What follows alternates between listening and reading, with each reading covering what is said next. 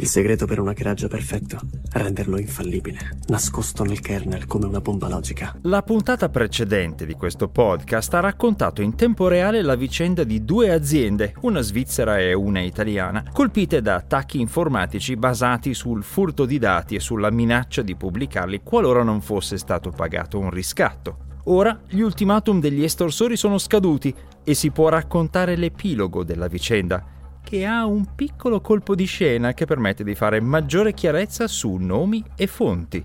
Questa è la storia delle cose strane e inaspettate che avvengono nel mondo del monitoraggio pubblico degli attacchi informatici ed è anche un ripasso delle regole di legge che si applicano quando i dati confidenziali che gli utenti affidano alle aziende vengono sottratti e pubblicati. Benvenuti alla puntata del 1 dicembre 2023 del Disinformatico, il podcast della radiotelevisione svizzera dedicato alle notizie e, appunto, alle storie strane dell'informatica. Io sono Paolo Attivissimo.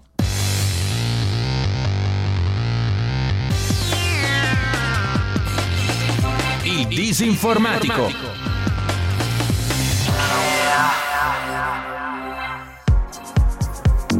Quando ho raccontato la settimana scorsa la cronaca di due attacchi informatici che erano in corso ai danni di due aziende in Italia e in Svizzera, ho omesso molti dettagli per tutelare le vittime.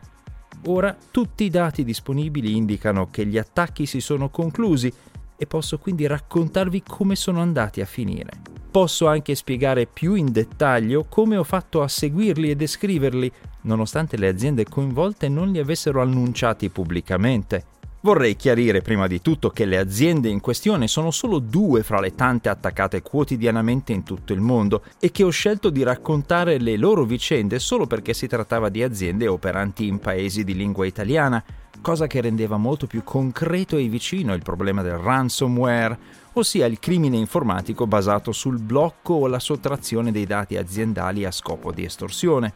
Aggiungo inoltre che ho contattato le aziende in questione presso le loro caselle di mail apposite, ma non ho ricevuto risposte o prese di posizione e sui loro siti non c'è ancora nessuna comunicazione riguardante l'attacco subito. La sola presa di posizione pubblica in questa storia è quella dei criminali informatici che dicono di aver messo a segno gli attacchi. Loro affermano che i dati sottratti sono stati pubblicati sul web, come se l'azienda italiana, operante nel settore tessile di lusso, e l'impresa edile svizzera non avessero pagato il riscatto richiesto. Sono asserzioni da prendere ovviamente con le necessarie cautele, visto che sono decisamente di parte e non sono verificabili nella maniera più diretta, ossia esaminando i dati pubblicati. C'è stato infatti un piccolo colpo di scena che ha reso impossibile anche solo tentare di esaminarli, cosa che comunque sarebbe stata perlomeno legalmente discutibile, anche se fatta a scopo di conferma giornalistica. Il sito gofile.io, presso il quale i criminali dichiarano di aver pubblicato i dati aziendali che dicono di aver acquisito, non contiene affatto quei dati. I link di pubblicazione annunciati dagli estorsori restituiscono solo un avviso di file inesistente. Questo fatto può essere interpretato in molti modi, può darsi che i dati siano stati realmente trafugati e che le aziende abbiano inizialmente rifiutato di pagare il riscatto per poi arrendersi e pagare quando i criminali hanno pubblicato i dati come minacciato. Una volta ricevuto il riscatto, i criminali hanno rimosso prontamente i dati. Oppure i criminali hanno bluffato e in realtà non hanno mai sottratto nulla. Può sembrare strano che un'azienda paghi senza avere prove di essere stata attaccata, ma capita spesso perché la paura è una cattiva consigliera. È anche possibile che GoFile.io abbia ricevuto una segnalazione del fatto che ospitava dati rubati e quindi li abbia eliminati. E in effetti almeno una segnalazione di questo genere riguardante i dati dell'azienda italiana che erano già stati messi online è stata ricevuta da GoFile.io. Lo so perché l'ho mandata io, come ho raccontato nella scorsa puntata di questo podcast, e i dati sono scomparsi poche ore dopo. Nel frattempo la stessa banda di criminali annuncia nei propri bollettini nel dark web di aver messo a segno altri furti di dati ai danni di varie aziende di molti paesi, compresa una ditta italiana molto famosa nel settore delle macchine per caffè professionali. Anche qui, per ora, manca qualunque riscontro. Mi raccomando però, non precipitatevi nel dark web in cerca di questi bollettini, non ce n'è bisogno. Gli annunci di questo gruppo di criminali informatici e di molte altre organizzazioni analoghe sono infatti pubblicati sul web normale e sono quindi facilmente accessibili senza dover installare applicazioni particolari. Esistono infatti molti siti che raccolgono questi annunci e li pubblicano. Siti come hackmanac.com, breachsense.com o l'italiano ransomfeed.it e i siti dei principali produttori di software di sicurezza hanno delle sezioni specializzate nel monitoraggio degli attacchi informatici e offrono tutti i dettagli delle singole rivendicazioni i nomi delle aziende attaccate, i nomi dei gruppi criminali che affermano di aver effettuato i singoli attacchi e in alcuni casi anche i link ai siti di questi gruppi nel dark web. Può sembrare strano che queste rivendicazioni vengano pubblicate, amplificandone inevitabilmente la visibilità, ma la catalogazione diligente degli attacchi è essenziale per poter redigere rapporti di analisi che offrono una visione globale di un problema che è ancora sottovalutato da tante aziende e che permettono di rilevare per esempio modalità operative e comportamenti che sono in continua evoluzione. Fino a poco tempo fa, per esempio, il modello operativo del ransomware era relativamente semplice. I dati dell'azienda attaccata venivano cifrati dagli aggressori direttamente sui computer dell'azienda stessa e i criminali chiedevano soldi per dare la password per decifrarli. Poi molte aziende si sono attrezzate con delle copie di scorta dei dati, eseguite molto frequentemente e tenute fisicamente isolate dalla rete aziendale, per cui hanno smesso di pagare i riscatti perché erano in grado di ripristinare quei dati cifrati. E così i criminali hanno cambiato approccio e sono passati alla esfiltrazione, ossia allo scaricamento dei dati aziendali con minaccia di pubblicarli. Questo lavoro di analisi permette anche di notare quali paesi sono maggiormente colpiti dagli attacchi ransomware.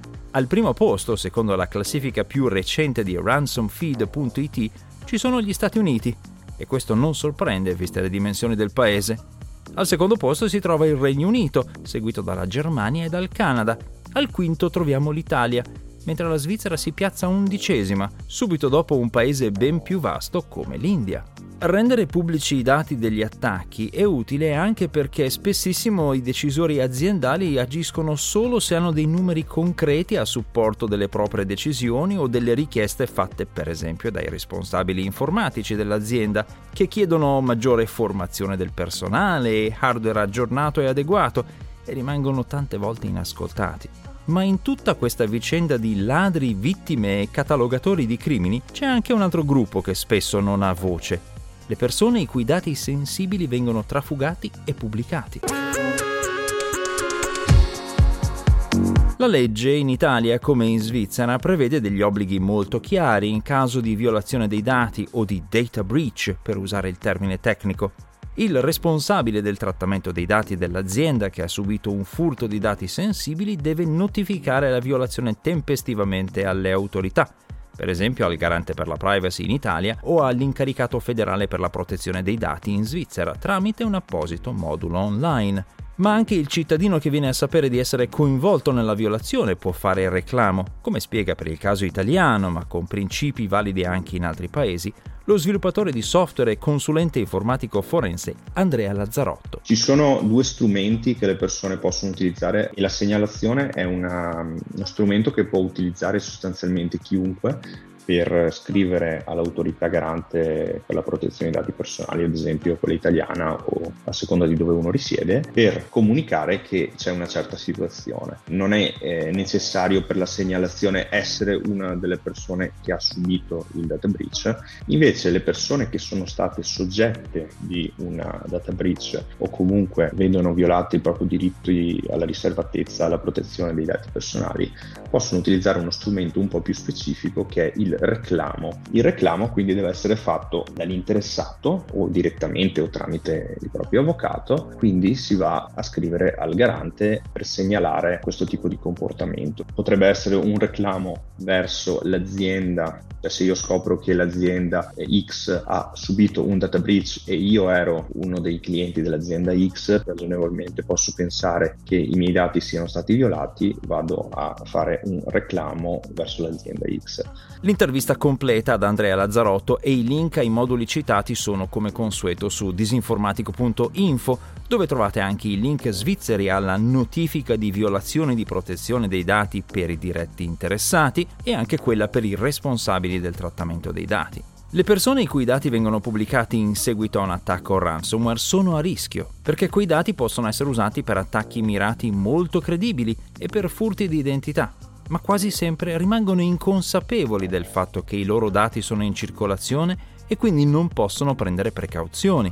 Per esempio, se il proprietario di una costosissima moto di una nota marca italiana non sa che l'elenco dei clienti è stato trafugato e riceve una mail da qualcuno che si spaccia per un rappresentante di quella marca e gli dice che c'è un problema nel pagamento, citandogli con precisione la marca e il modello della moto che ha acquistato, tenderà a credere che si tratti di un vero rappresentante. Chi altro infatti potrebbe sapere quelle informazioni? Solitamente le aziende sono tenute per legge a informare i propri clienti di queste situazioni, ma è raro vedere annunci pubblici di trasparenza da parte di chi è colpito da un attacco ransomware che possano aiutare i cittadini a difendersi. E purtroppo questa riluttanza a essere trasparenti non aiuta nessuno. Parlare di queste fughe di dati e documentarle pubblicamente serve anche a evitare la tentazione del silenzio. Grazie per aver seguito questa puntata del Disinformatico, una produzione della RSI Radio Televisione Svizzera.